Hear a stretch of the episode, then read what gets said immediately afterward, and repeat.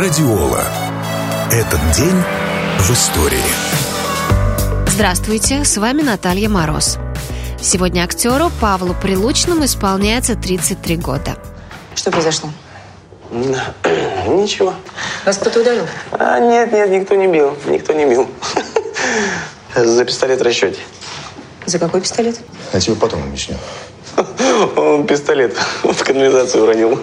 Это его гнев. Стоять, успокойся! В детстве он хотел быть спортсменом. Отец поддержал увлечение сына и отдал его на секцию по боксу. А вот мама хотела развить в Прилучном творческое начало, поэтому отвела его в танцевальную и музыкальную школы. В итоге артист отлично боксирует и умеет играть на фортепиано и скрипке. Первый успех и признание публики актеру принесли роли в фильмах «На игре» и «Закрытая школа».